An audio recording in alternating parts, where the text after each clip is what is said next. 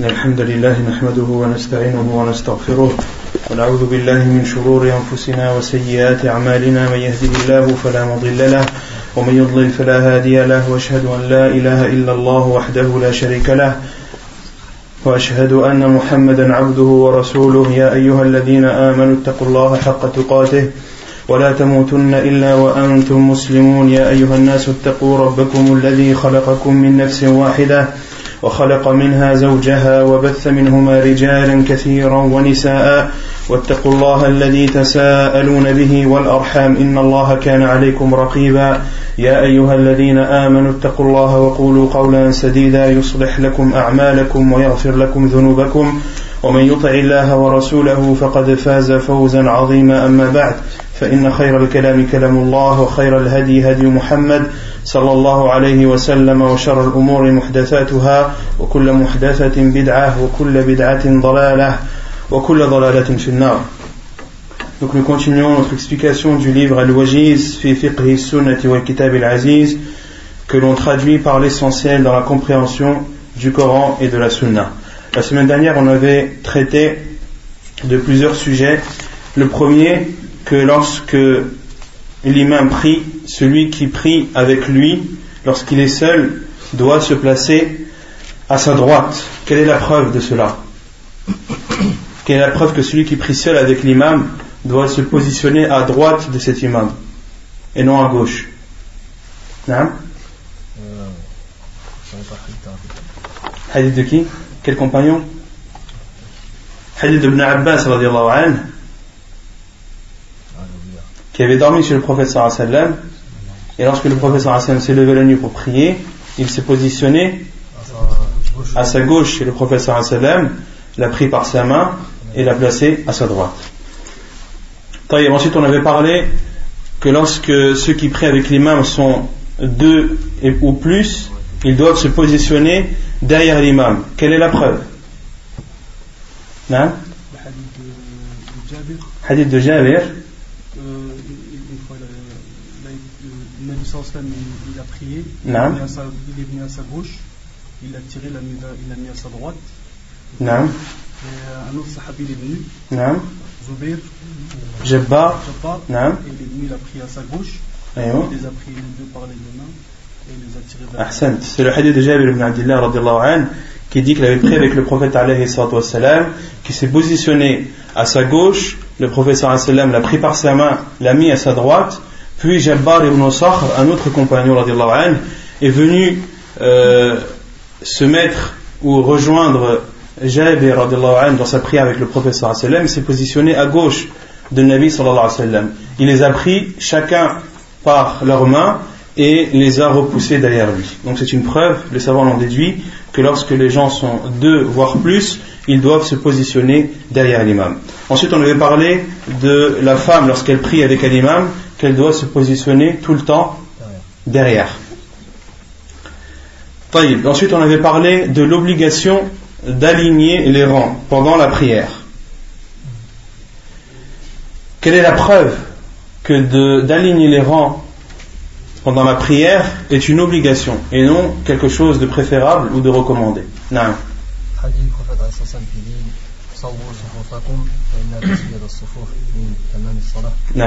C'est la parole du prophète sallam qui dit. Et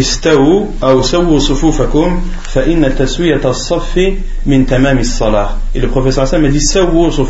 C'est un ordre du prophète alayhi wa sallam et on avait dit que l'ordre du prophète sallam signifiait l'obligation jusqu'à la preuve du contraire. Or, il n'y a pas de preuve dans la sunna du wa sallam qui viendrait prouver le contraire de cela. Qu'est-ce qu'on avait dit également sur euh, les règles ou les comportements à avoir pendant le rang? Comment est-ce que le rang doit-il être? Il doit être droit, il doit être aligné, droit. Quelle est la preuve?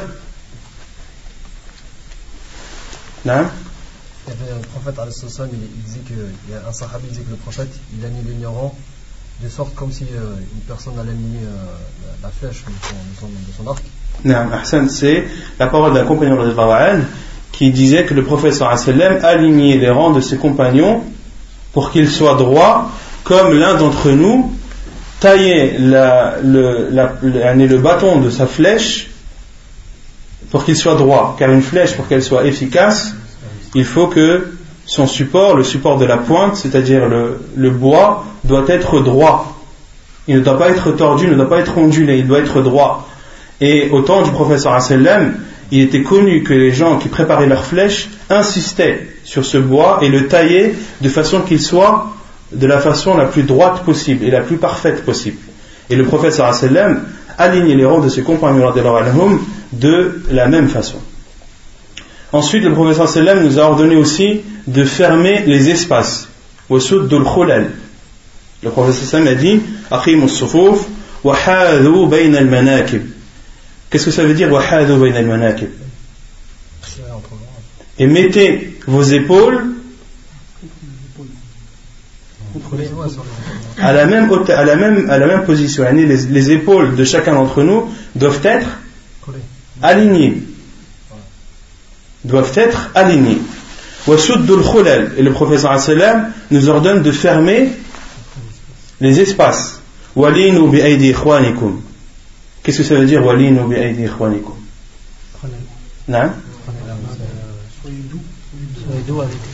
Soyez doux avec les mains de vos frères. Qu'est-ce que ça veut dire soyez doux avec les mains de vos frères? À part Bachir. Qui était là la semaine dernière Parce que à l'époque du prophète, les compagnons avaient l'habitude de tirer euh, les frères, enfin les compagnons pour les rapprocher. Euh, non, car le prophète a dit soyez doux avec les mains de vos frères, c'est-à-dire de vos frères qui seraient amenés à utiliser leurs mains pour aligner les rangs, qui seraient amenés à poser leurs mains sur votre poitrine, sur vos épaules, etc., pour vous reculer ou pour vous avancer. On avait dit qu'au temps du professeur il y avait des personnes qui étaient désignées uniquement pour, pour aligner les rangs. Ils étaient appelés au temps du professeur al-Musawoun. Et on avait donné l'exemple ou l'explication du hadith du hadith des compagnons de anhum, lorsque l'un d'entre eux a dit nous étions repoussés des rangs qui étaient coupés par des poteaux fortement. Ils étaient repoussés par qui? Par justement ces, compagnons de anhum qui, étaient, qui avaient pour charge d'aligner ou pour fonction d'aligner les rangs dans la mosquée. ensuite le professeur a dit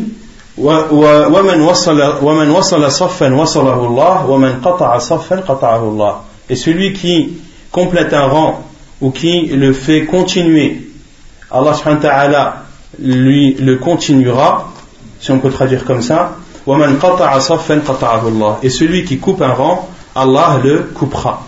Qu'est-ce que ça veut dire? Non le coupera de sa miséricorde. De sa miséricorde. Et ومن وصل صفا وصله الله وصله الله يعني برحمته. طيب. Ensuite, d'autres règles à respecter dans le rang, le prophète sallam a dit Russu sufuf. Russu sufufakum. Qu'est-ce que ça veut dire Russu sufufakum Non serrez-vous et rapprochez-vous dans votre rang. C'est-à-dire que ceux qui prient dans le rang doivent se rapprocher entre eux. Ils doivent se coller, se serrer. Et le professeur Hassan a dit Qu'est-ce que ça veut dire? Et approchez les rangs entre eux. C'est-à-dire que les rangs ne doivent pas être éloignés les uns des autres. Et on avait dit que le premier rang qui ne devait pas être éloigné, c'était celui qui était derrière l'imam. Celui qui est derrière l'imam, le, premier rang qui est juste derrière l'imam, ne sort pas de cette parole du professeur Hassan lorsqu'il dit Les savants disent et approcher les rangs entre eux, rapprocher les rangs entre eux. Le premier rang qui doit être rapproché, c'est le premier qui doit être rapproché de l'imam. Puis le second qui doit être rapproché du premier, et le troisième qui doit être rapproché du second, etc. etc. Et le professeur a dit et alignez vos coups. Qu'est-ce que ça veut dire aligner vos coups? Non. Permet de sorte que euh, lorsqu'une personne se met au bout du rang et qu'il observe euh, l'alignement du rang, tous les coups doivent être euh, alignés. Les coups doivent être alignés, de telle sorte que si une personne se positionne au bout d'un rang et qu'il regarde le coup de ceux qui prient, ils doivent être, ils doivent être alignés. D'accord? Il ne doit pas y avoir de coup qui dépasse un autre. Et ensuite, le prophète sallam a dit Et je jure par celui qui détient mon âme entre sa main, je vois le diable entrer entre les espaces du rang, comme si c'était al-hadaf, et on avait dit le hadaf c'était c'était un petit agneau ou euh, un, bovin noir. Ranamun sirarun soud. Ranamun sirarun soud. Un ovin. J'ai un un ovin. Bovin, c'est les vaches, les bœufs, etc. Un ovin, donc ça peut être une brebis, ça peut être une chair, etc. Taïb. Comment aligner les rangs? Qu'est-ce qu'on avait dit sur cela? Quels sont les moyens qui nous permettent d'aligner les rangs et de savoir qu'un rang est aligné? Non Les chevilles. Les chevilles doivent être elles doivent être collées, mais elles doivent être à la même, sur la même ligne. D'accord? Les chevilles doivent être sur la même ligne. Et quoi d'autre? Les épaules. Les épaules doivent être alignées. Quoi d'autre? Les coups, comme on a dit dans le hadith précédent. Et quoi d'autre Les genoux. Le professeur a aussi parlé des genoux, que les genoux doivent être alignés également. Tout ceci sont des moyens qui permettent à la personne, à l'imam entre autres, ou à ceux qu'il a désignés pour aligner les rangs, de savoir qu'un rang est aligné ou non.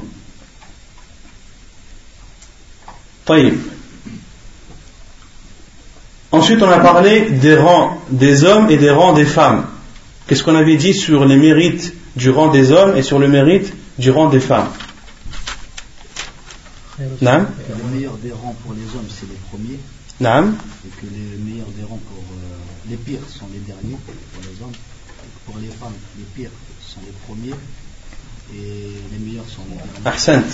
On avait dit que, le professeur Hassan avait dit que le meilleur des rangs des hommes, c'est, ce sont les premiers, et les pires sont les derniers, et les meilleurs des rangs pour les femmes sont les premiers, et les pires sont les derniers. On avait expliqué cela car pour les femmes, plus elles s'éloignent des hommes et plus. Hein? On le, meilleur des rangs pour les femmes sont les derniers et les pires sont les premiers. Les meilleurs des rangs pour les femmes sont les derniers et les pires sont les premiers. On avait expliqué cela en disant que la femme, plus elle, est éloignée des hommes, et mieux cela est pour elle. Et on avait dit que ce hadith, où le prophète sallam a dit que le pire euh, des rangs pour les femmes est le premier qu'il ne fallait pas le prendre dans sa totalité, dans sa généralité, dans sa globalité, et que cela devait être pris en considération lorsque la femme prie derrière les hommes. Mais si les femmes prient entre elles, alors s'applique le hadith du professeur sallam qui dit non un autre hadith il y a celui-là, Inna wa malaikatahu mais il y a un autre hadith. S'il connaissait la valeur, la valeur du premier rang et de l'Adam, il, il ferait un tirage au sort. Donc ce hadith-là est général et s'applique aux femmes lorsqu'elles sont entre elles. Ensuite, on avait parlé du, du mérite euh, des premiers rangs on avait cité le hadith du professeur sallam Inna Allah wa malaikatahu yusalluna ala qu'Allah et ses anges prient on avait expliqué le terme prier c'est-à-dire qu'Allah fait l'éloge de ceux sur qui il prie. Allah fait l'éloge de ceux qui prient dans les premiers rangs. Et on avait expliqué la, parole des savants euh, la parole des savants la parole du professeur sallam qu'ont donné les savants sur as-sufuf al-uwal ala sufuf al Qu'est-ce que ça veut dire les premiers rangs? Il y avait deux significations. À part Bachir. Non? Euh, C'est-à-dire euh, tous les euh, premiers rangs de plusieurs mosquées, différents, de, différents groupes de. Non, donc la première explication c'était sur les premiers rangs, c'est-à-dire sur le premier rang de chaque mosquée ou le premier rang de chaque jama'a, de chaque groupe qui prie. Et la deuxième explication, c'est C'est tous les rangs sauf le dernier. Tous les rangs sauf le dernier sont considérés comme les rangs de devant.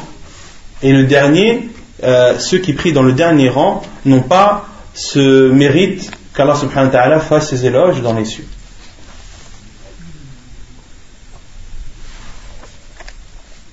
Ensuite, on avait parlé de qui devait se positionner derrière l'imam. On avait cité le hadith du professeur sallam qui dit que se positionnent derrière moi ceux qui sont pubères et qui sont doués de, de raison. Ceux qui sont pubères et doués de raison. Comment reconnaît-on une personne pubère? Non? Par rapport au poil du pubis? Par rapport au poil du pubis? À l'âge qui est de 15 ans. La moustache s'avance avec l'apparition des poils du pubis, la moustache pour les hommes. On avait dit qu'il y avait trois façons, trois moyens de distinguer. Le premier, je le mani, la sortie du sperme avec sensation de plaisir. Et ceci, les savants ont dit, les rijali pour les hommes et pour les femmes. Le second, l'apparition de poils dans le pubis, et pour les hommes, l'apparition des poils de la moustache. Le troisième, l'âge de 15 ans. L'âge de 15 ans. Et les savants ont donné un quatrième signe ou moyen de reconnaissance qui est propre et spécifique aux femmes, qui est l'apparition des monstrues. Pourquoi est-ce que le professeur Hassan a dit Ulul ahlami wa nuha? D'où vient le terme nuha? non Qui vient du mot nuhiyah, qui signifie وهو العقل وسمي بذلك لأنه ينهى عن القبائح on avait dit les savants ont dit euh, que nuha c'est le pluriel de nuhiyah et nuhiyah signifie la raison car la raison empêche et interdit la personne de faire des choses détestables. Ensuite, on avait parlé qu'il était détestable de prier dans un rang qui était coupé par, par des piliers et des poteaux. On avait cité le hadith de Muawiyah ibn Qurra, selon son père, qui dit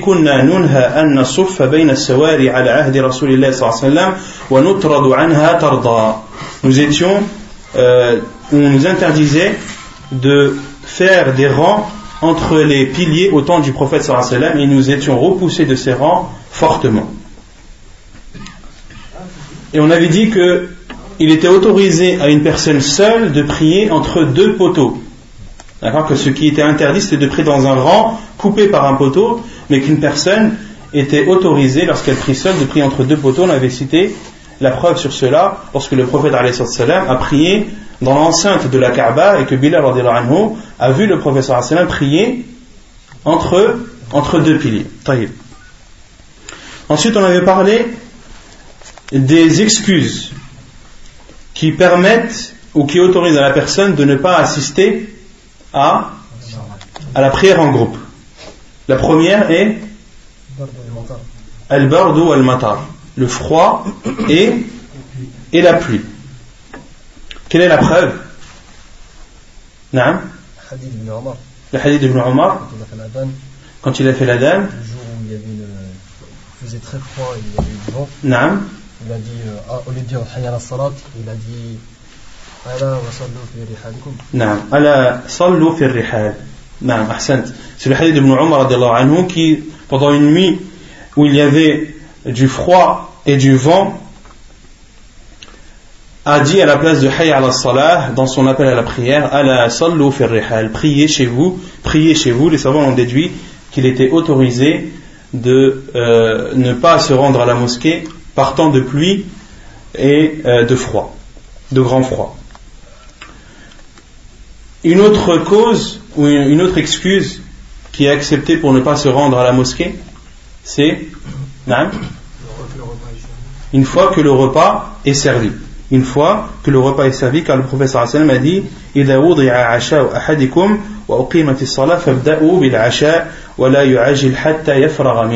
Lorsque le repas est posé, alors euh, et que la prière est appelée, alors commencez par le repas et ne vous précipitez pas jusqu'à en avoir terminé. Et on avait cité aussi que euh, le repas était posé, qu'il le mangeait alors qu'il entendait la lecture, il a entendu l'adhan et puis la lecture de l'imam pendant sa prière, et cela ne l'a pas précipité pour se rendre à la mosquée.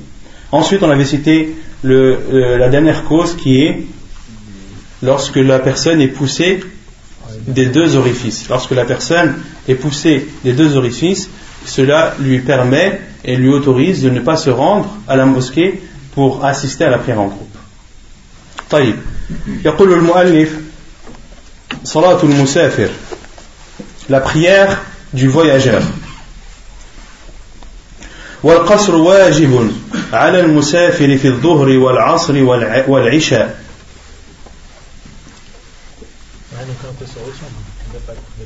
نعم؟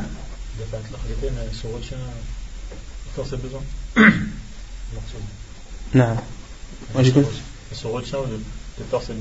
Le, quatrième, la quatrième cause, lorsque la personne est poussée des deux orifices, c'est-à-dire lorsqu'il a envie d'uriner ou euh, de, faire des excréments, et qu'il se retient, et que le fait qu'il se retienne, il le déconcentre et l'empêche de faire sa prière correctement. Le professeur Sam a dit la salata la salata bi hadrati ta'am wa huwa yudafi'uhu al-akhbadan et il euh, pas légiféré de faire la prière qu'une personne fasse sa prière dans cet état lorsqu'il a des envies pressantes. طيب صلاة المسافر والقصر واجب على المسافر في الظهر والعصر والعشاء قال الله تعالى وإذا ضربتم في الأرض فليس عليكم جناح أن تقصروا من الصلاة إن خفتم أن يفتنكم الذين كفروا Donc l'auteur parle maintenant de la prière du voyageur. Et il dit Wal qasru, la réduction. Wajibun est obligatoire pour le voyageur pendant la prière de Dohor, de l'Asr et de l'Isha. Pendant la prière du Dohor, la prière du Asr et la prière de l'Isha. Et quand on parle de réduction, c'est-à-dire passer de 4 à, à 2. Autrement dit, il y a des prières qui ne sont pas réduites, qui sont celles de l'Fajr, qui reste 2, et la prière du Maghrib, qui reste toujours au nombre de 3. Ici, l'auteur dit La réduction est une obligation. Donc l'auteur considère que de réduire sa prière pour le voyageur est une obligation. Et ce qu'il faut savoir, c'est que les savants, rahimahumullah, disent que la réduction est permise aux voyageurs qui ne voyagent pas pour faire un péché. Les savants disent, parmi le Cheikh, Ibn Uthaymin, le Cheikh Al-Albani, et d'autres, comme l'imam Nawawi, rahimahullah, disent qu'il n'est pas légiféré pour celui qui voyage pour euh, désobéir à Allah subhanahu wa ta'ala, safarul ma'siyah, pourquoi? Car c'est une aumône qu'Allah subhanahu wa ta'ala a fait pour ses serviteurs. C'est une dérogation qu'Allah subhanahu wa ta'ala a donnée à ses serviteurs pour qu'ils l'utilisent dans le bien. Et à partir du moment où ses serviteurs seraient amenés à utiliser cette faveur d'Allah subhanahu wa ta'ala pour faire un mal, il ne lui est pas autorisé de l'utiliser. Et c'est la vie le plus sûre, Wallah donc lorsque l'on parle de diminution dans un voyage, c'est un voyage qui ne comporte pas de désobéissance. Une personne voyage sans euh, désobéir à Allah subhanahu wa ta'ala. Quelle est la preuve qu'il est autorisé de réduire sa prière en état de, en état de voyage La preuve c'est la parole d'Allah subhanahu wa ta'ala وَإِذَا ضَرَبْتُمْ فِي الْأَرْضِ فليس عليكم جناح أن تقصروا من الصلاة إن خفتم أن يفتنكم الذين كفروا Et quand vous parcourez la terre, ce n'est pas un péché pour vous, ou il n'y a pas de mal pour vous de raccourcir de la salat, de la prière, si vous craignez que les mécréants ne vous mettent à l'épreuve. On comprend de ce verset, Allah subhanahu wa ta'ala dit Et lorsque vous parcourez la terre, c'est-à-dire lorsque vous voyagez et que vous êtes amené à parcourir la terre, ce n'est pas un mal pour vous de raccourcir de la prière. Et Allah subhanahu wa ta'ala a dit si vous craignez que les mécréants ne vous mettent à l'épreuve. Allah subhanahu wa ta'ala a restreint dans ce verset, a dit qu'il n'y a pas de mal pour vous de réduire votre prière si vous avez peur que les mécréants ne vous fassent du mal. Autrement dit, celui qui voyage sans avoir peur, est-ce qu'il lui est autorisé de, de raccourcir sa prière? Si on, si on lit ce verset? Non.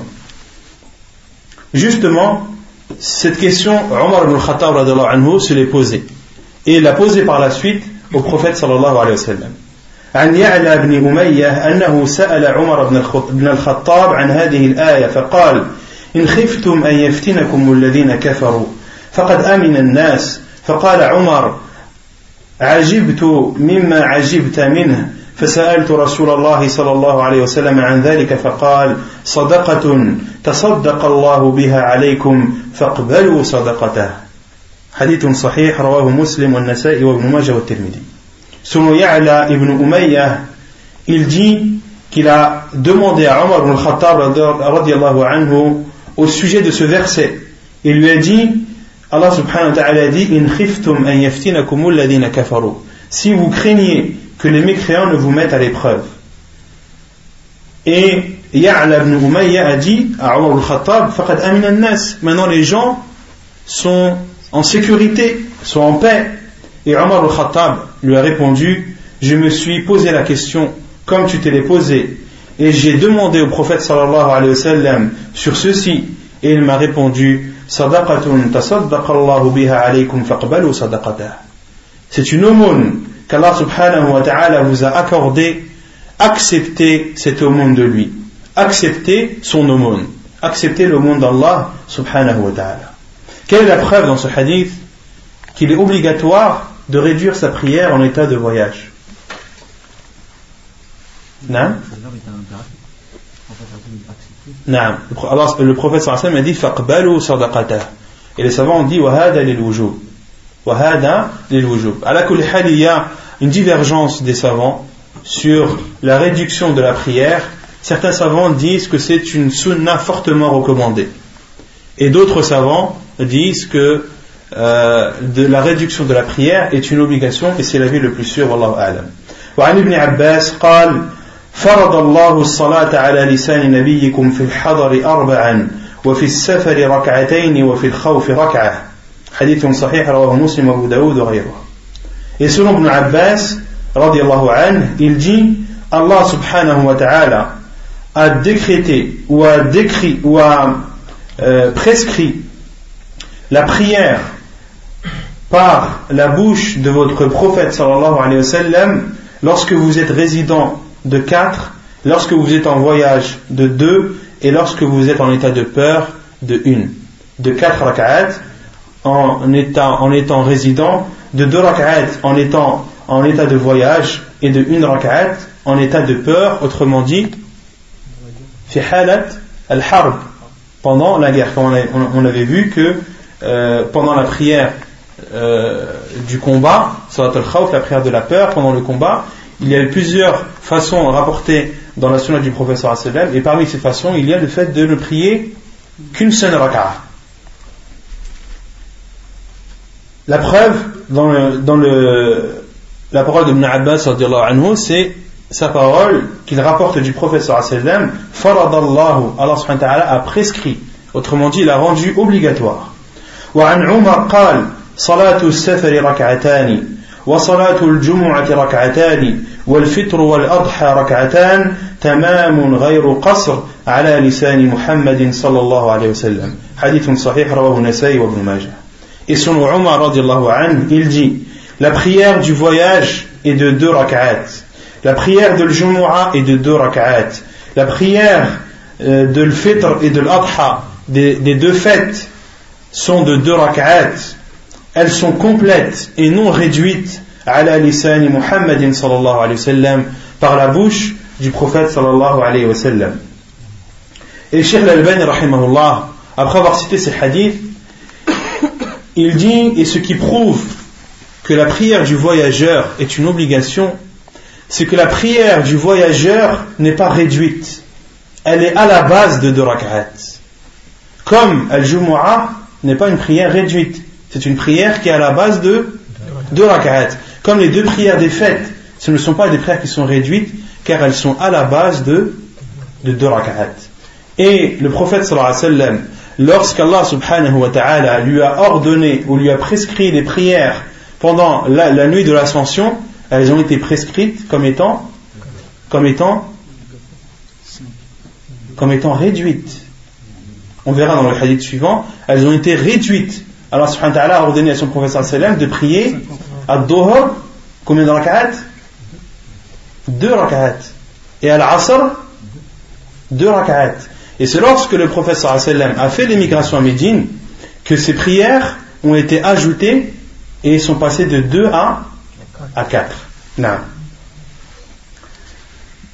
وعن عائشة قالت الصلاة أول ما فرضت ركعتين فأقرت صلاة السفر وأتمت صلاة الحضر حديث صحيح متفق عليه Quelle est la preuve de cela C'est la parole de Aïcha anha qui dit La prière au début a été rendu obligatoire, il a été rendu obligatoire de, de, s'acquitter de deux rak'at. Et elle, est, elle a persisté ou elle est restée ainsi pour la prière du voyageur. Et la prière du résident a été complétée, c'est-à-dire qu'elle était rajoutée de, de deux rak'at pour les prières de Dohar et de Al-Asr et de Al-Isha. Donc tout cela nous prouve que de réduire ses prières pour le voyageur, ce n'est pas seulement une chose qui lui est demandée, mais c'est une chose obligatoire selon l'avis le plus sûr des savants. Wallahu a'lam. وعن ابن عمر قال صحبت رسول الله صلى الله عليه وسلم في السفر فلم يزد على ركعتين حتى حتى قبضه الله وصحبت أبا بكر فلم يزد على ركعتين حتى قبضه الله أو حتى قبضه الله وصحبت عمر فلم يزد على ركعتين حتى قبضه الله ثم صحبت عثمان فلم يزد على ركعتين حتى قبضه الله. وقد قال وقد قال الله لقد كان لكم في رسول الله أسوة حسنة. حديث متفق عليه. Et selon Ibn Omar, il dit J'ai accompagné le prophète sallallahu alayhi wa sallam pendant son voyage, il n'a pas ajouté n'a pas prié plus de deux rak'at jusqu'à ce qu'Allah les prie, c'est-à-dire jusqu'à ce que le prophète ait quitté ce monde. Puis, j'ai côtoyé Abu Bakr, il n'a pas ajouté plus de deux rak'at, c'est-à-dire pendant, le voyage, jusqu'à ce qu'il jusqu'à ce qu'Allah le prenne. Et j'ai côtoyé Omar, il n'a pas ajouté plus de deux rak'at dans son voyage jusqu'à ce qu'il soit mort. ثم صحبت puis j'ai côtoyé Uthman radiallahu anhu et il n'a pas ajouté plus de deux rak'at pendant son voyage jusqu'à avoir quitté ce, ce, ce monde et ensuite وقد قال الله ابن عمر رضي الله عنه a dit et Allah subhanahu wa ta'ala a dit لقد كان لكم في رسول الله أسوة حسنة il y a dans le prophète sallallahu alayhi wa sallam le meilleur des exemples La parole de Ibn Umar anhu est vraie, sauf pour Uthman radiallahu anhu. Uthman radiallahu anhu, on avait déjà parlé de ce sujet, lorsqu'il était à Minan, il priait les prières complètes de quatre rak'at. Et les compagnons l'ont repris sur cela, et parmi eux Abdullah ibn Mas'ud radiallahu anhu, mais cela ne les a pas empêchés de prier derrière Uthman radiallahu anhu quatre rak'at. Pourquoi Car elle considérait que la divergence était un mal. Que la divergence était un mal, et les savants ont déduit entre autres qu'une personne qui était voyageur, qui priait derrière un imam résident, doit prier la prière de, cet imam et de ne pas le contredire, de ne pas aller à son encontre, car la divergence et la division en islam, c'est un mal. Le prophète, le prophète a dit Al-khilaf La divergence et la division est un mal. Et le hadith que prétendent beaucoup de personnes, khilaf ou ummati rahma, la divergence de ma communauté est une miséricorde, c'est un hadith mawdou', c'est un hadith mensonger. Le professeur sallam n'a jamais dit cela. D'accord? Et les savants justement qui considèrent que la réduction est une sunna fortement recommandée, utilisent justement ce fait de Uthman qui a pris 4 rak'at à Minan. Ils disent Uthman anhu fait partie des khulafa al-rashidin. Et le prophète sallallahu a dit Alaykum bi sunnati wa sunnati al-khulafa al-rashidin. Donc c'est parmi les preuves des savants qui considèrent que la réduction de la prière pour le voyageur est fortement recommandée, c'est ce fait de Uthman radiallahu anhu. طيب مسافة القصر la distance نعم Pourquoi t'as dit c'est pas vrai le hadith يعني Yani, Omar, ibn Omar anhu, a dit de ce qu'il sait, a dit qu'il a côtoyé Uthman anhu. Est-ce qu'il l'a côtoyé tout le temps? Il l'a côtoyé tout le temps? Il ne l'a pas côtoyé tout le temps. La preuve, c'est que Amina Uthman anhu a prié 4 rak'at. Donc Ibn Umar anhu parle de ce qu'il sait mais il y a d'autres compagnons qui nous ont rapporté un autre fait de Uthman qu'il a fait sa prière alors qu'il était en voyage en 4 rak'at. D'accord? Donc d'où ma parole lorsque j'ai dit que la, euh, Ibn Umar a dit vrai dans ce qu'il a dit, sauf pour Uthman anhu, car il a été rapporté que Uthman anhu lui a prié 4 rak'at. La distance qui autorise ou qui permet de réduire la prière. Masafatul qasr. اختلف العلماء في تحديد المسافة التي تقصر فيها الصلاة اختلافا كثيرا. حتى نقل ابن المنذر وغيره في هذه المسألة أكثر من عشرين قولا والراجح أنه لا حد لذلك أصلا إلا ما سمي سفرا في لغة العرب التي بها خاطبهم عليه السلام إذ لو كان المقدار السفر حد غير ما ذكرنا لما أغفل عليه السلام بيانه البتة ولا أغفلهم سؤاله عليه السلام عنه ولا اتفقوا على ترك نقل تحديده في ذلك إلينا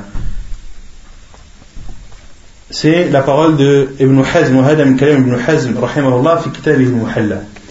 Donc l'auteur rapporte une parole de l'imam Ibn Hazm dans son livre Al-Muhalla qui dit Les savants ont divergé sur euh,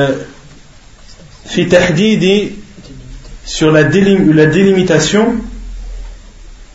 de la distance par laquelle il est autorisé de réduire sa prière ils ont beaucoup divergé sur cela, et au point que l'imam ibn al-Mundir et autres que lui ont rapporté à ce sujet plus de 20 avis. Plus de 20 avis. Certains savants disent c'est la distance parcourue en un jour et une nuit. D'autres savants ont dit c'est la distance qui est parcourue en trois jours et trois nuits. D'autres savants ont dit que c'est que lorsque tu pars de chez toi et que tu, es, et que tu sais que tu seras de retour le soir, quelle que soit la distance que tu auras parcourue, tu ne seras pas considéré comme voyageur. Des avis qui sont très nombreux et qui, atteignent, qui dépassent le nombre de 20. Et l'imam ibn Hazm a dit est l'avis le plus sûr qu'il n'y a pas de délimitation à ce sujet. La hadda asla.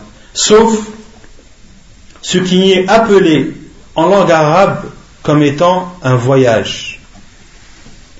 إذ لو كان المقدار إذ لو كان لمقدار السفر حد غير ما ذكرنا لما أغفل عليه السلام بيانه البتة car s'il y avait une délimitation si la, cette distance était connue au temps du prophète sallallahu le prophète sallallahu n'aurait pas manqué de la définir et ses compagnons n'auraient pas manqué de demander au prophète sallallahu alayhi sallam quelle est cette distance qui nous permet de connaître ou qui nous permet de réduire nos prières en état de voyage. Donc l'avis le plus sûr, c'est qu'il n'y a pas de délimitation bien précise. C'est ce qui est connu des gens. Comme cela est l'avis de Sheikh l'Islam et l'avis de Sheikh l'Albani et d'autres, euh, c'est que la distance qui lorsqu'elle est parcourue, la personne est considérée comme étant voyageur et par, et par là même lui autorise de réduire sa prière, c'est ce qui est connu chez les gens comme étant un voyage. C'est ce qui est connu chez les gens comme étant un voyage. Et ce qui est connu chez les gens peut diverger d'un pays à un autre.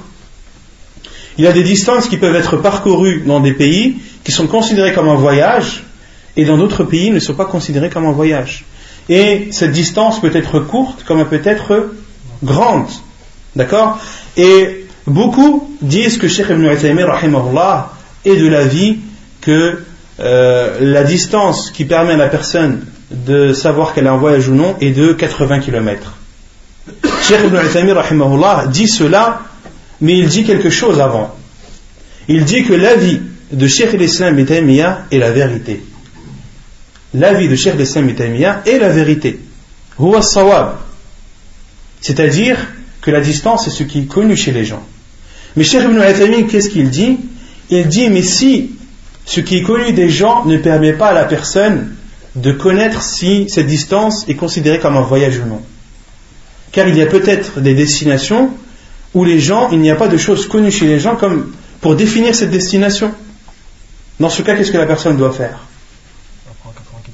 Dans ce cas-là, Cheikh Ibn dit dans ce cas, lorsque ce qui est connu des gens n'est pas connu justement, ou n'a pas été défini, que les gens n'ont pas de position sur cette distance, alors il doit prendre l'avis qui dit qui limite à 80 km. Et pourquoi les savants, certains savants ont, délimité sur la 80 km Car ils ont calculé et ils ont vu que c'est la distance qui est parcourue à peu près en, un jour et une nuit.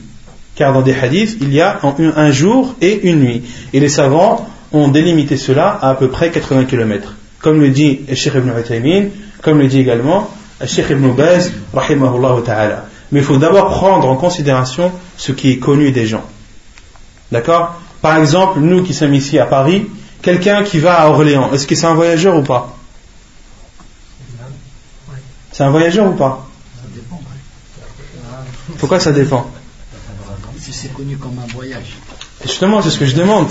Est-ce que c'est connu comme un voyage celui qui va à Orléans Celui qui va à Bordeaux Celui qui va à Évreux. Celui qui va à Évreux, c'est connu comme un voyage ou pas Il y a plus de 100 km, je sais, mais est-ce que c'est considéré comme un voyage Chez nous? Celui qui va à Évreux, est-ce qu'on dit, ouais, machin, il est parti en voyage Non. Il est parti à Évreux, c'est une distance qui est longue, mais chez nous, ici, c'est pas considéré comme un voyage. D'accord Ainsi de suite. Donc, la, le, le moyen de connaître, c'est ce qui est connu des gens, ce que les gens savent et connaissent entre eux.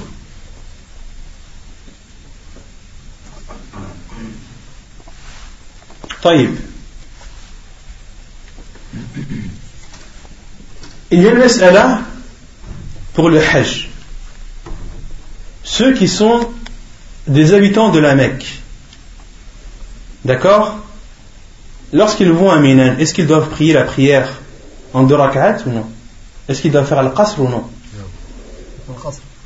Ils font le qasr ou non? Non Aminan, le professeur a prié a prié les prières de rak'at, qasran wa, jam'an. Le professeur Aminan raccourcissait ses prières et les rassemblait. Et les savants disent que ceux qui sont à la Mecque et qui assistent au rite du Hajj, du pèlerinage, doivent eux aussi prier des prières raccourcies et des prières rassemblées. ils disent, et ceci car c'est la période du Hajj. Ceci car c'est la période du Hajj. Et comme le dit Sheikh Al-Albani, et s'ils se rendent à Minan en dehors de la période du Hajj, alors ils doivent compléter leurs prières. C'est l'avis de Sheikh Al-Albani, il dit, les gens de la Mecque, lorsqu'ils se rendent à Minan pendant la période du Hajj, ils doivent prier des prières raccourcies. Mais s'ils s'y rendent en dehors de la période du Hajj, alors ils doivent la prier entièrement de quatre rak'at. طيب الموضع الذي يقصر منه ذهب جمهور العلماء إلى أن قصر الصلاة يشرع بمفارقة الحضر والخروج من البلد وأن ذلك شرط. ولا يتم حتى يدخل أول بيوتها. قال ابن المنذر ولا أعلم أن النبي صلى الله عليه وسلم قصر في سفر من أسفاره إلا بعد خروجه من المدينة. وقال أنس صليت الظهر مع النبي صلى الله عليه وسلم بالمدينة أربعا وبذي الحليفة ركعتين. À partir de quel moment est-ce que la personne doit réduire et diminuer sa prière? Il est rapporté dans Fiqh Sunnah de Sayyid Sabiq, il, dit La plupart des savants considèrent que le fait de diminuer sa prière est légiféré à partir du moment où la personne quitte l'endroit où il réside. Il quitte sa ville et que cela est une condition. C'est une condition. Donc, lorsque tu t'apprêtes à voyager, tu n'es pas autorisé à réduire tes prières tant que tu es dans la ville, dans ta ville où tu résides. Il faut quitter ta ville, même si tu la quittes de quelques mètres, de quelques kilomètres, à partir de ce moment, il t'est autorisé de réduire ta prière. Car certains, et beaucoup pensent, qu'il ne t'est autorisé de réduire ta prière qu'à partir du moment où tu as dépassé la, distance euh, minimum. Cela est faux. Lorsque tu as l'intention de voyager, eh bien, il t'est autorisé de réduire ta prière à partir du moment où tu quittes la ville où tu résides. Et quand est-ce qu'il complétera ses prières lors de son retour Lorsqu'il entre dans sa vie. Et ce n'est pas lorsqu'il la voit, c'est lorsqu'il y entre.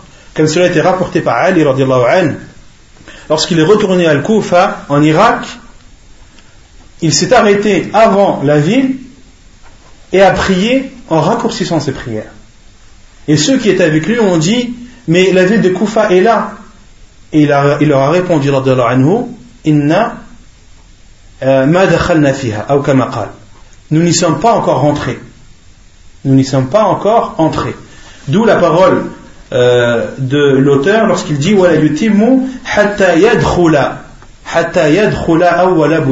jusqu'à ce qu'il entre dans sa ville qu'il y soit présent physiquement قال ابن المنذر ابن المنذر a dit et je ne connais du prophète sallallahu alayhi wa sallam lorsqu'il a réduit ولا أعلم أن النبي صلى الله عليه وسلم قصر في سفر من أسفاره إلا بعد خروجه من المدينة et le prophète sallallahu alayhi wa sallam n'a réduit ses prières pendant son voyage que lorsqu'il a quitté Médine et Anas anhu a dit j'ai prié avec le prophète sallallahu alayhi wa sallam la prière de Dohr 4 rak'at wa bidhil hulayfa rak'atayn j'ai prié euh, avec le prophète sallallahu alayhi la prière de Dohr à Médine de 4 rak'at wa bidhil hulayfa Dhil Hulayfa qui est al-miqat connu miqat ahli al-Madina c'est le point des gens de Médine lorsqu'ils euh, pour, pour être en état de ihram, en état de sacralisation.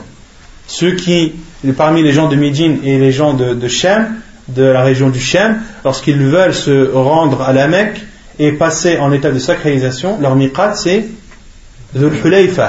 C'est Dhul donc, euh, ils font l'ihram dans ce miqat et ceux qui le dépassent sans être en état de sacralisation doivent retourner. D'accord?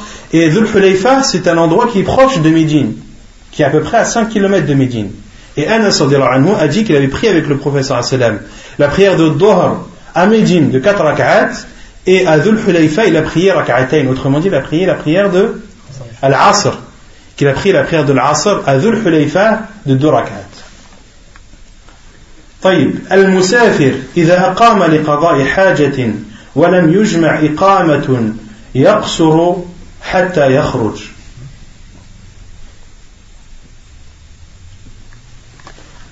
Le voyageur, lorsqu'il réside ou lorsqu'il stationne dans un endroit pour finir une affaire et qu'il ne pense pas y résider, il doit alors réduire sa prière jusqu'à ce qu'il sorte, jusqu'à ce qu'il reparte. عن جابر قال أقام النبي صلى الله عليه وسلم بتبوك عشرين يوما يقصر الصلاة حديث صحيح رواه أبو داود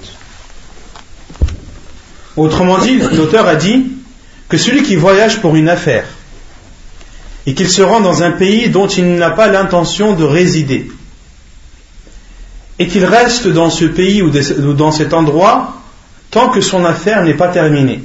Et son affaire peut se terminer du, jour au lendemain. D'accord? Et ici, l'auteur dit qu'il doit réduire sa prière tant qu'il est là-bas, tant que son affaire n'est pas résolue ou n'est pas euh, finie, jusqu'à ce qu'il sorte.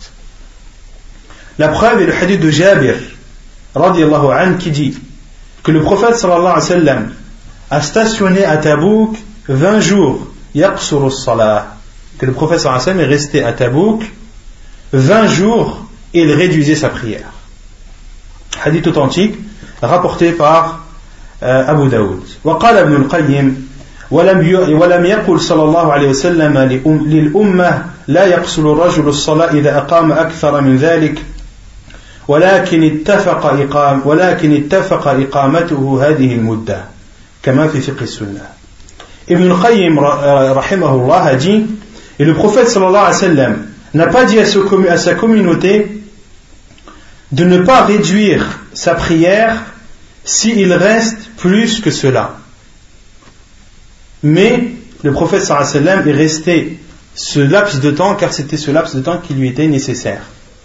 Autrement dit, que le prophète sallallahu alayhi wa sallam soit resté à Tabouk 20 jours.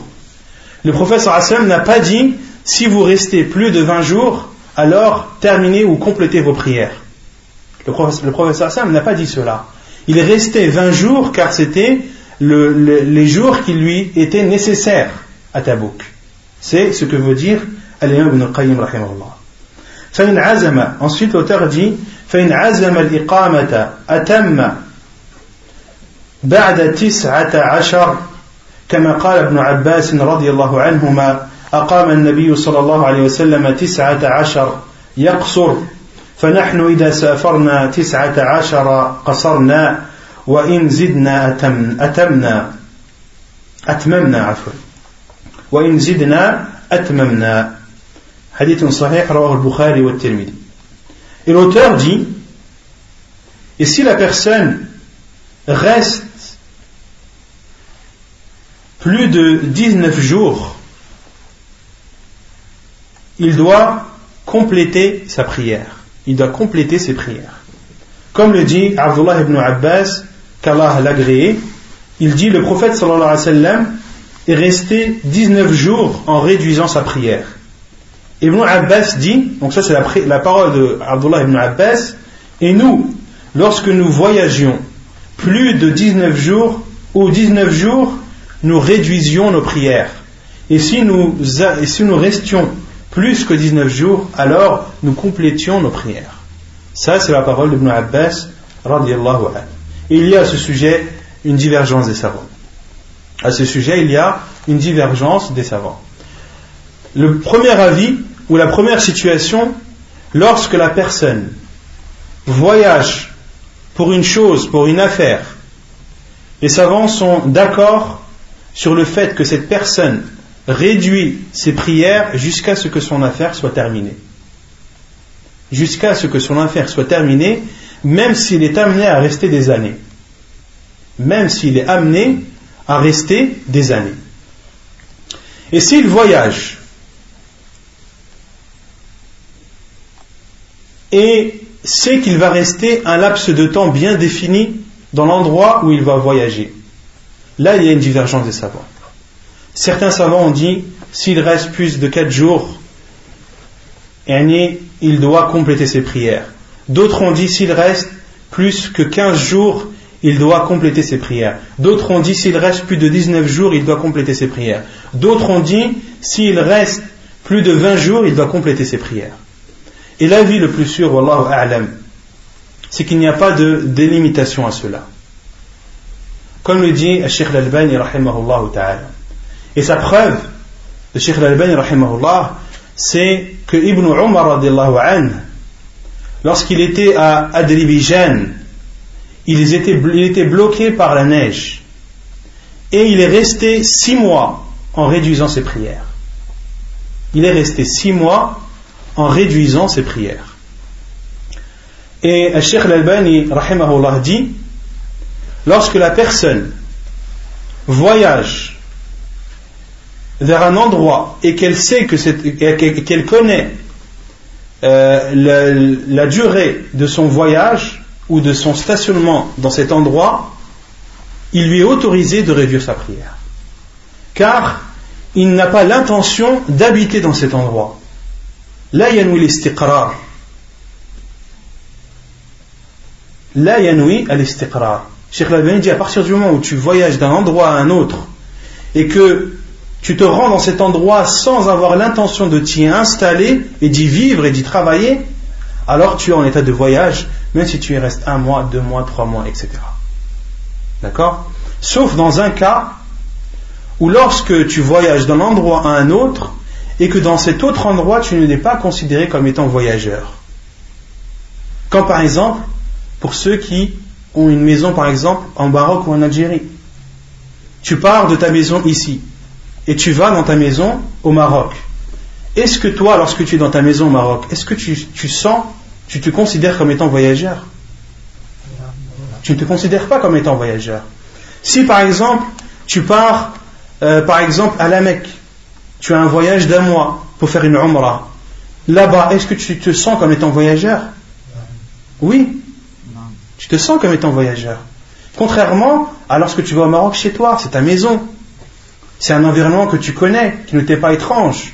D'accord? Donc, tu n'es plus, tu te sens toi-même, tu ne te sens pas considéré comme étant voyageur. Et c'est pour cela que Cheikh Labani, lorsqu'il était questionné sur cela, il dit lorsqu'il allait à la Mecque, et qu'il allait, car Cheikh Labani avait une fille qui habite à la Mecque, lorsqu'il allait à la Mecque, il, allait rendre visite chez sa fille, ou il descendait chez sa fille, et Cheikh Labani dit, je faisais ma prière complète car il était chez sa fille. Il ne se considérait pas comme étant voyageur. Vous avez saisi? Ça c'est la vie le plus sûr, Wallahu a'lam. Al-jam'u.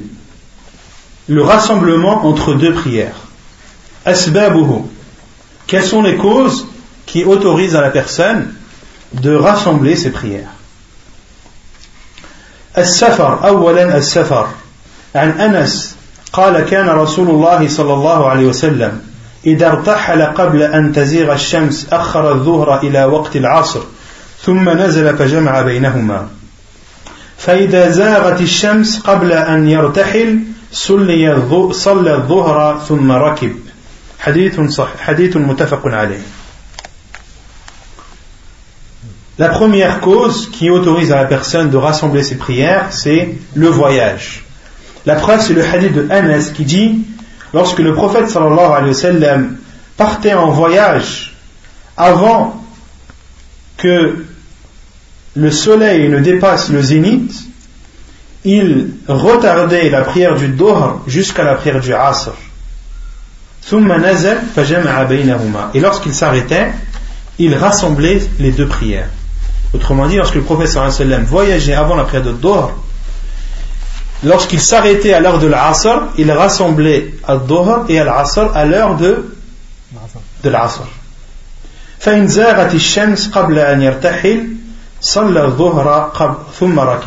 Et lorsque le soleil avait dépassé son zénith, autrement dit lorsque l'heure de Dohr était entrée, et que le prophète avait l'intention de voyager, il priait d'abord à Dohr, puis voyager. Autrement dit, on a déduit de ce hadith qu'il est autorisé de faire jam' al-ta'khir, qu'il est autorisé de faire le rassemblement, euh, si on peut traduire comme ça, retardé. C'est-à-dire que tu retardes une, prière pour la rassembler avec la prière suivante. Autrement dit, ici, le professeur Hassan a retardé la prière de Dohr pour la prier à l'heure de l'Asr. Autrement dit, il a fait jam' al-ta'khir, ce que les savants appellent jam' al-ta'khir. وعن معاذ أن النبي صلى الله عليه وسلم كان في غزوة تبوك إذا ارتحل قبل أن تزيغ الشمس أخر الظهر حتى يجمعها إلى العصر يصليهما جميعا وإذا ارتحل بعد زيغ الشمس صلى الظهر والعصر جميعا ثم سار وكان إذا ارتحل قبل المغرب أخر المغرب حتى يصليها مع العشاء وإذا ارتحل بعد المغرب عجل العشاء فصلاها مع المغرب. حديث صحيح رواه أبو داود والترمذي.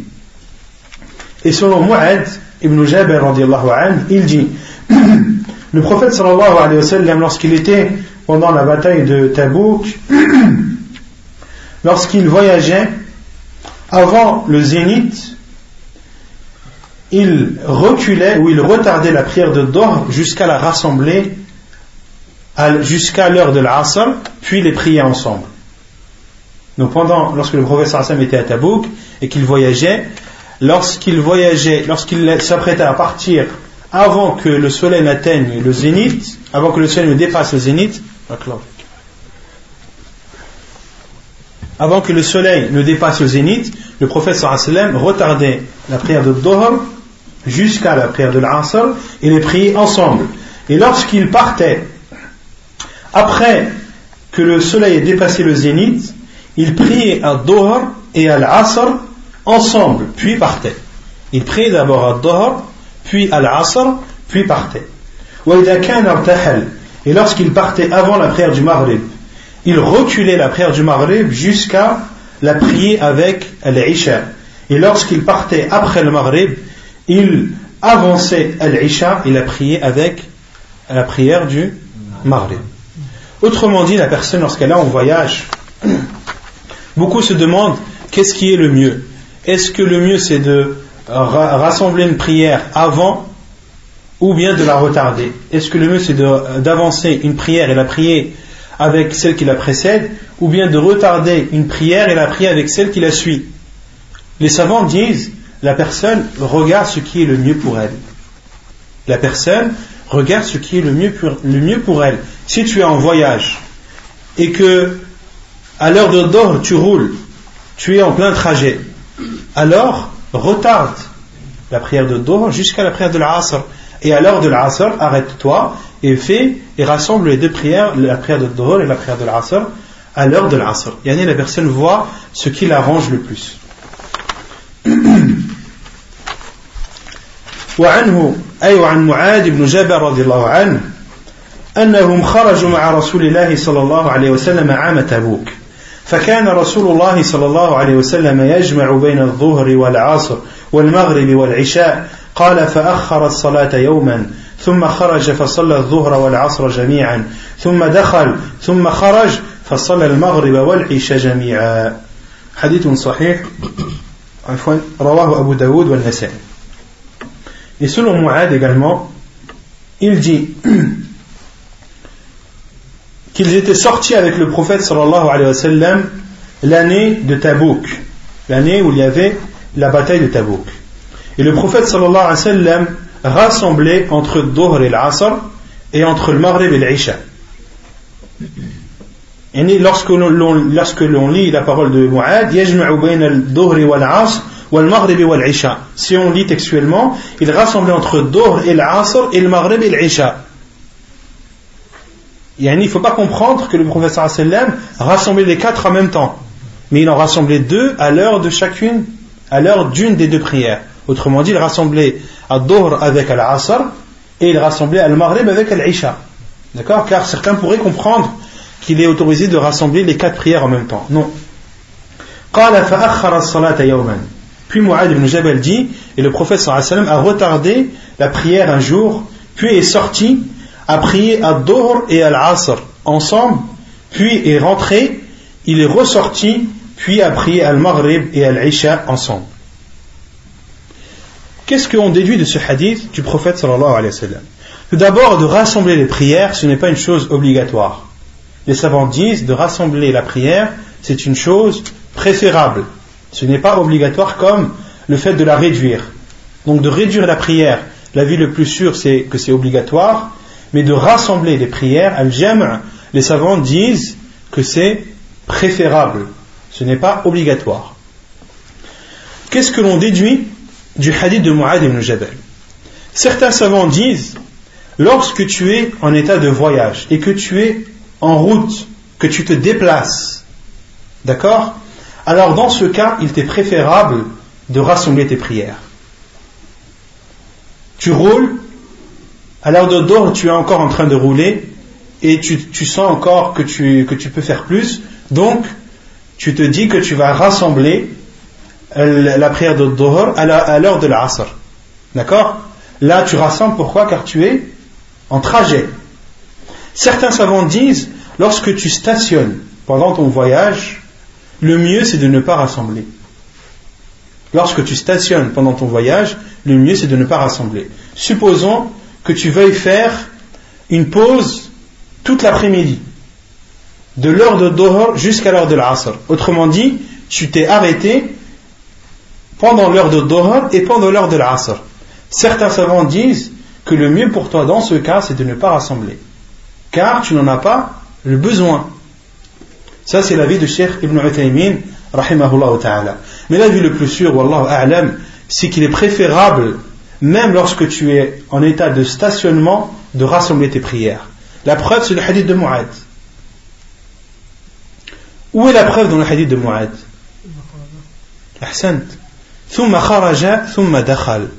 Dans le hadith de Mu'ad ibn Jabal, les compagnons étaient en voyage. Mais ils ont dit, lorsque le professeur Hassan est sorti, a prié à Dohr et à l'As ensemble, puis est rentré, puis est ressorti et a prié à Al-Maghrib et à l'Isha ensemble.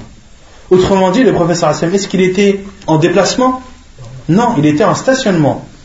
Et comment est-ce qu'on sait qu'il était en stationnement? C'est qu'il est rentré et il est sorti. une personne, lorsqu'elle rentre et lorsqu'elle sort, c'est qu'elle est posée. Elle n'est pas en train de rouler ou en train de se déplacer. Donc la vie le plus sûr, Allah c'est que euh, lorsque tu es en état de voyage, que tu sois en train de rouler ou que tu sois en état de stationnement, qu'il t'est préférable de faire al-jam', de rassembler tes prières, wallahu a'lam. ثانيا المطر عن نافع أن عبد الله بن عمر كان إذا جمع الأمراء بين المغرب والعشاء في المطر جمع معهم La deuxième cause qui permet à la personne de rassembler ses prières, c'est la pluie.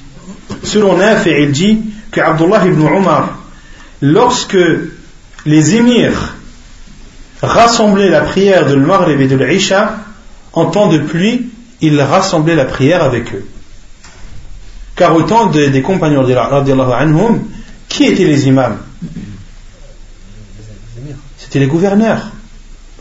Au temps des compagnons et même après, ceux qui étaient imams, ceux qui étaient gouverneurs, c'était eux qui présidaient la prière. Au temps du prophète qui était Amir al-Mu'minin C'était le prophète. C'était le gouverneur des musulmans.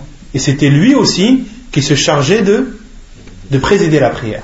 Et Abdullah ibn Umar, lorsque les émirs à son temps, à son époque, lorsque les gouverneurs à son époque rassemblaient les prières de l'Maghrib et de l'Isha en temps de pluie et qu'il était amené à prier derrière eux, il rassemblait aussi sans, sans les contredire.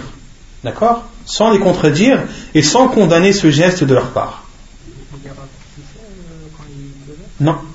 Là, on parle de rassembler. Lorsque euh, il pleut, il n'est euh, uniquement autorisé de rassembler et non de réduire la prière.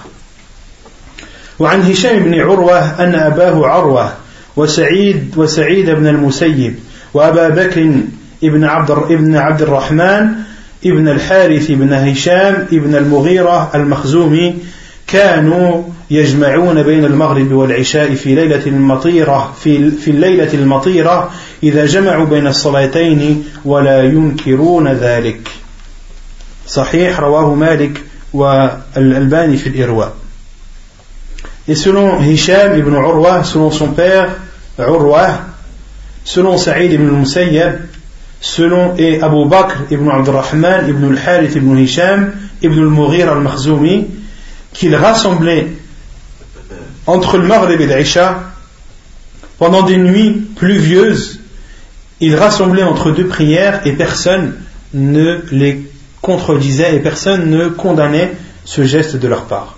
وعن موسى بن عقبة أو بن عقبة أن عمر بن العبد العزيز كان يجمع بين المغرب والعشاء الآخرة إذا كان المطر وإن سعيد بن المسيب وعروة ابن الزبير وأبا بكر ابن عبد الرحمن ومشيخة ومشيخ ذلك ومشيخة ذلك ومشيخة ذلك ومشيخة ذلك الزمان كانوا يصلون معهم ولا ينكرون ذلك.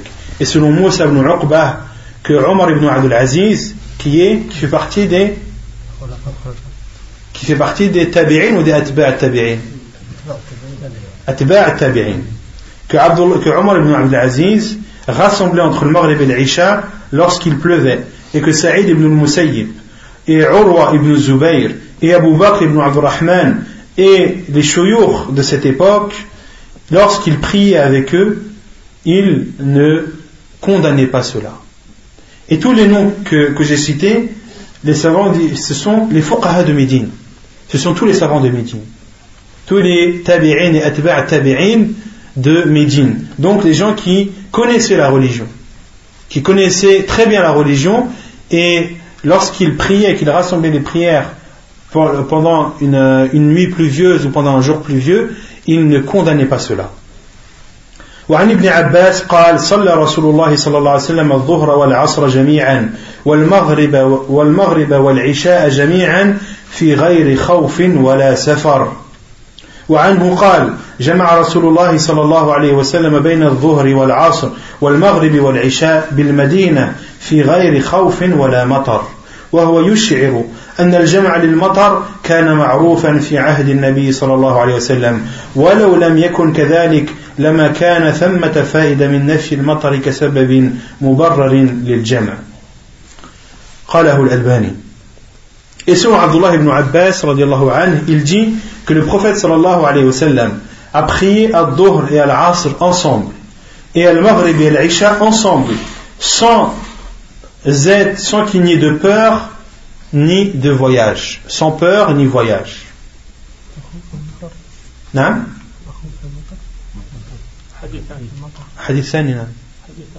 Il y a deux hadiths. Le premier hadith de Abdullah ibn Abbas, c'est sans peur et sans voyage. Autrement dit, qu'est-ce qu'on en déduit de ce hadith? Qu'est-ce qu'on en déduit de ce hadith de Ibn Abbas Non Bidoun et sabab, sans raison. Premièrement, mais on en déduit une deuxième chose. Ahsant. Que la peur, c'est une cause qui permet de rassembler les prières. Car Ibn Abbas a dit, le professeur Hassan n'a pas rassemblé ses prières en état de peur ni en état de voyage. Autrement dit, de rassembler les prières en état de peur et en état de voyage était une chose qui était connue des compagnons D'accord? Puis Abdullah ibn Abbas dit dans un autre hadith Jama'a que le prophète a rassemblé entre Dhuhr et l'Asr et entre Al-Maghrib et l'Isha à Médine sans peur ni pluie. Sans peur ni pluie. On en déduit de ce hadith que la peur et la pluie sont des causes qui te permettent de rassembler les prières. Qui te permettent de rassembler les prières. D'où la parole de Sheikh Al-Albani, il dit, et l'on comprend de cela, que de rassembler les prières en temps de pluie était connu au temps du prophète sallallahu alayhi wa sallam. Et si cela n'était pas connu, alors pourquoi euh, alors il n'y aurait pas de bénéfice à dire sans peur ni pluie? D'accord Si cela n'était pas connu au temps du prophète sallam, pourquoi est-ce qu'Abdullah ibn Abbas aurait dit sans qu'il n'y ait de pluie ni de peur? C'est clair? Et certains savants, comme Cheikh l'Islam ont dit il est autorisé aussi de rassembler les prières lorsqu'il y a des vents violents et lorsqu'il y a un froid glacial. Lorsqu'il y a des vents violents et lorsqu'il y a des vents glaciaux et des vents euh, forts. Quelle est la preuve de cela? Le hadith qu'on avait vu euh, la semaine dernière. Normalement, quand il, avait fait l'adhan il avait dit euh, quand le jour il faisait froid, il y a eu un vent. Il a dit. non, dans le hadith de Muhammad, lorsque dans son adhan il a dit As-salatu fi rihal, on en déduit que, que lorsqu'il pleut, il t'est autorisé de prier chez toi. Est-ce qu'on en déduit où il y a la preuve qu'il est autorisé de rassembler les prières? Vous êtes d'accord? Dans le hadith de Omar, lorsqu'il parle du froid et de la pluie, il dit priez chez vous. Il n'a pas dit Ijma'u ben as-salatayn. Quelle est la preuve? Euh, Le hadith où la c'est connu quand il pleut, souvent il y a des vents, il y a des les savants ont dit pourquoi est-ce que la pluie, pourquoi est-ce qu'il nous est autorisé de rassembler les prières en temps de pluie? Car, car c'est gênant de sortir en étant de pluie. C'est gênant. Et lorsqu'il y a de la neige, ce n'est pas gênant. Lorsqu'il y a un vent violent, ce n'est pas gênant. Et l'autre preuve, c'est la parole de Ibn Abbas lorsqu'il a été questionné, lorsqu'il a dit, euh, justement après ce hadith, lorsqu'il a été questionné, pourquoi est-ce que le professeur Hassan a-t-il rassemblé ses prières sans avoir peur, ni sans qu'il soit en voyage ou sans qu'il n'y ait de pluie? Et Abdullah ibn Abbas a dit, il ne veut pas causer, causer de gêne à sa communauté. Donc tout ce qui euh, cause une gêne, eh bien, il était autorisé de rassembler. Comme le dit Cheikh Islam qu'il est autorisé de rassembler lorsqu'il y a un froid, un froid glacial et lorsqu'il y a des vents violents. Wallahu a'lam. Voilà. Non. Il pourrait comprendre que de temps en temps il est permis de. Je non. non, pas sans, pas sans, sans raison. Si on lit le, le hadith. Non. Justement, le hadith, il s'arrête à min khawfin wala matar. L'auteur s'est arrêté à la parole de Abdullah ibn Abbas sans qu'il y ait de peur ni de, ni de pluie. Mais après, on verra après, dans le quatrième point, Abdullah ibn Abbas a été questionné. Pourquoi est-ce que le professeur a fait cela? Et Abdullah ibn Abbas a dit il ne veut pas causer de gêne à sa communauté. Les savants ont déduit lorsque la personne éprouve une gêne, alors il lui est autorisé de, de rassembler. Mais lorsqu'elle éprouve une gêne. une personne pourrait te dire, maintenant, moi quand je suis en travail, je ne peux pas faire ma salat je, ça, peut, il, peut, ça peut très bien être compréhensible qu'une personne dans son travail ne puisse pas occasionnellement faire ses prières à l'heure. Il, il peut être, par exemple, une personne peut très bien avoir une réunion importante une réunion importante et ce serait pour lui une gêne de faire Ad-Dhuhr à son heure et Al-Asr à son heure. Et comme c'est une réunion qui est occasionnelle et que ça lui causerait une gêne de faire sa prière, alors il est autorisé de temps en temps de faire Al-Jam'. نعم. ثالثا الحاجة العارضة. عن ابن عباس قال صلى رسول الله صلى الله عليه وسلم الظهر والعصر جميعا بالمدينة في غير خوف ولا سفر. قال أبو الزبير فسألت سعيدا لم لم فعل ذلك؟ فقال سألت ابن عباس كما سألتني. فقال أراد أن لا يحرج أحدا من أمته. وعنه قال جمع رسول الله صلى الله عليه وسلم بين الظهر والعصر والمغرب والعشاء والعشاء بالمدينة في غير خوف ولا مطر. قيل لابن عباس وما أراد إلى ذلك؟ قال أراد أن لا يحرج أمته. قال الإمام النووي رحمه الله في شرح مسلم وذهب جماعة من الأئمة إلى جواز الجمع في الحضر للحاجة لمن لا يتخذه عادة. وهو قول ابن سيرين وأشهب ابن وأشهب من أصحاب مالك وحكاه الخطابي عن عن القفال والشاشي الكبير من أصحاب الشافعي عن أبي إسحاق المروزي عن جماعة من أصحاب الحديث واختاره ابن المنذر ويؤيده ظاهر قول ابن عباس أراد أن لا يحرج أمته فلم فلما فلم يعلله بمرض ولا غيره والله أعلم. Donc, le troisième, la troisième cause qui te permet de Euh, de rassembler tes prières, c'est le besoin nécessaire. Un besoin nécessaire. Ali ibn Abbas, un besoin occasionnel. Un besoin occasionnel. Ali ibn Abbas, selon Ibn Abbas, il dit le prophète sallallahu a prié à Dhuhr et à l'Asr ensemble à Médine, sans peur ni voyage. Abdullah ibn Zubayr a dit j'ai demandé à Saïd pourquoi a-t-il fait cela Abu Zubair a questionné Saïd pourquoi a-t-il fait cela Il a répondu J'ai demandé à Ibn Abbas comme tu m'as demandé et il m'a répondu Il ne voulait pas causer, causer, causer de gêne à euh, qui que ce soit de sa communauté. Et selon Abdullah ibn Abbas également, le prophète sallam a rassemblé entre Dohr et l'Asr et le Maghrib et l'Isha à Médine sans peur ni pluie. Il a été dit à Ibn Abbas que voulait-il par cela? Il a répondu il ne voulait pas causer de gêne à sa communauté. L'imam al-Nawawi a dit dans son livre Sharh Sahih Muslim et l'avis d'une partie des imams et l'autorisation de rassembler les prières en étant résident pour celui qui en a le besoin à condition qu'il ne prenne pas cela comme une habitude.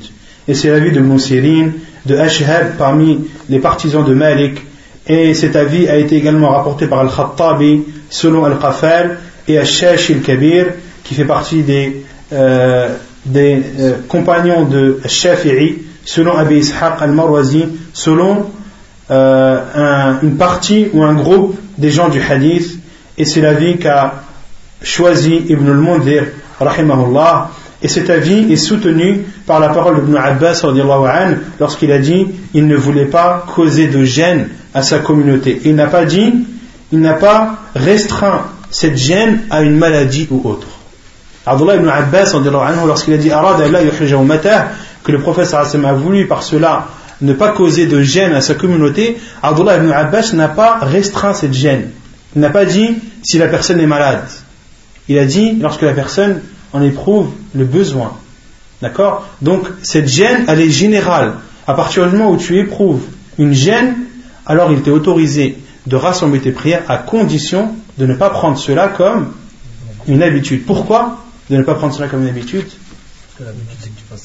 Car Allah subhanahu wa ta'ala a dit Inna salata kanat ala al-mu'minina kitaban mawquta. Car Allah a dit dans le Coran que la prière est pour les croyants prescrite et à des heures bien définies.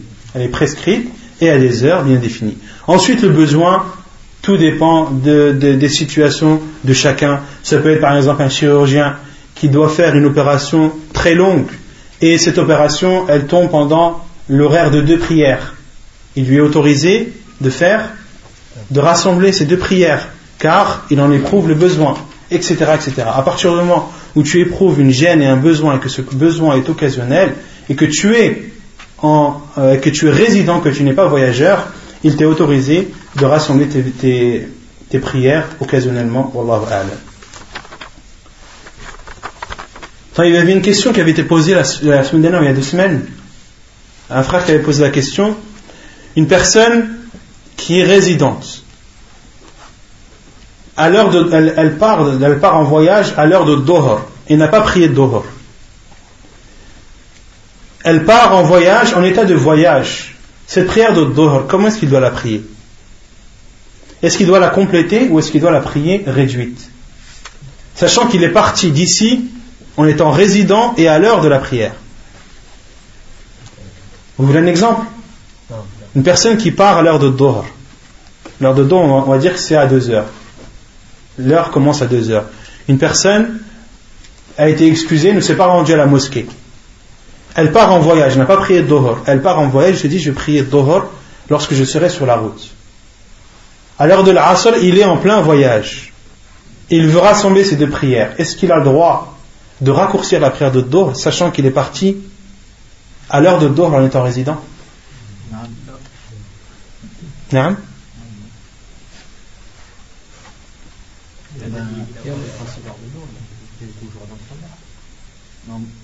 Oui, il est, il est toujours dans ce Non, on a dit qu'il est à l'heure de la Asr. Là, il, il est en voyage, il s'est arrêté à l'heure de la Asr.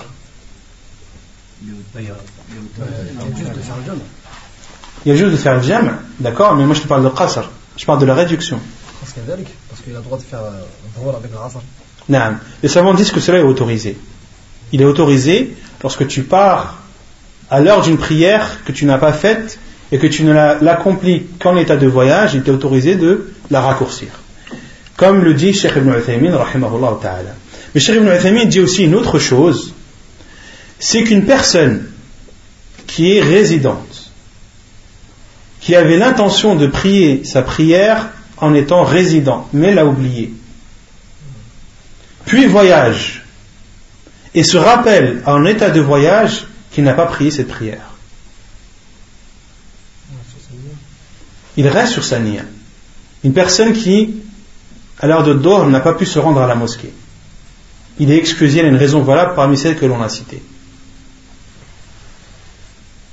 Il avait l'intention de prier Dohor en étant résident, puis de prendre la route du voyage. Mais il a oublié. Il s'en est rendu compte que lorsqu'il était en voyage. Là, le Cheikh Ibn Uthaymin dit il doit prier à Dhuhr combien? 4 rak'at. Pourquoi? Car le prophète sallallahu a dit. Celui qui dort pendant une prière ou qui l'oublie, qu'il l'a pris. C'est-à-dire qu'il prie cette prière qu'il a oubliée. C'est-à-dire qu'il l'a pris comme il devait la prier. Qu'il l'a pris comme il devait la prier, c'est-à-dire complète. Car il était résident. Donc cette prière, il devait la faire complète. Ça, c'est pour celui qui a oublié. Mais pour celui qui avait l'intention, déjà en partant, avant de partir, de faire un dohr et de la rassembler avec Al-Asr et, et de les raccourcir, alors il lui est autorisé de raccourcir. D'accord? Non. Dans le cas contraire, ça marche? Dans le cas contraire, c'est-à-dire? Un voyageur qui rentre chez lui. Non. Pareil, pareil, Cheikh Ibn dit la même chose. Celui qui est en voyage, qui avait l'intention de prier une prière en état de voyageur, et qu'il a oublié qu'il s'en est rappelé qu'en étant résident, ici il dit il doit aussi prier la prière raccourcie. Car il applique le même hadith qu'il qu'il qu'il l'a pris c'est-à-dire comme comme il devait la prier. Wallahu a'lam ونكتفي بهذا القدر وصلى الله وسلم وبارك على نبينا محمد وعلى آله وصحبه أجمعين وآخر دعوانا أن الحمد لله رب العالمين.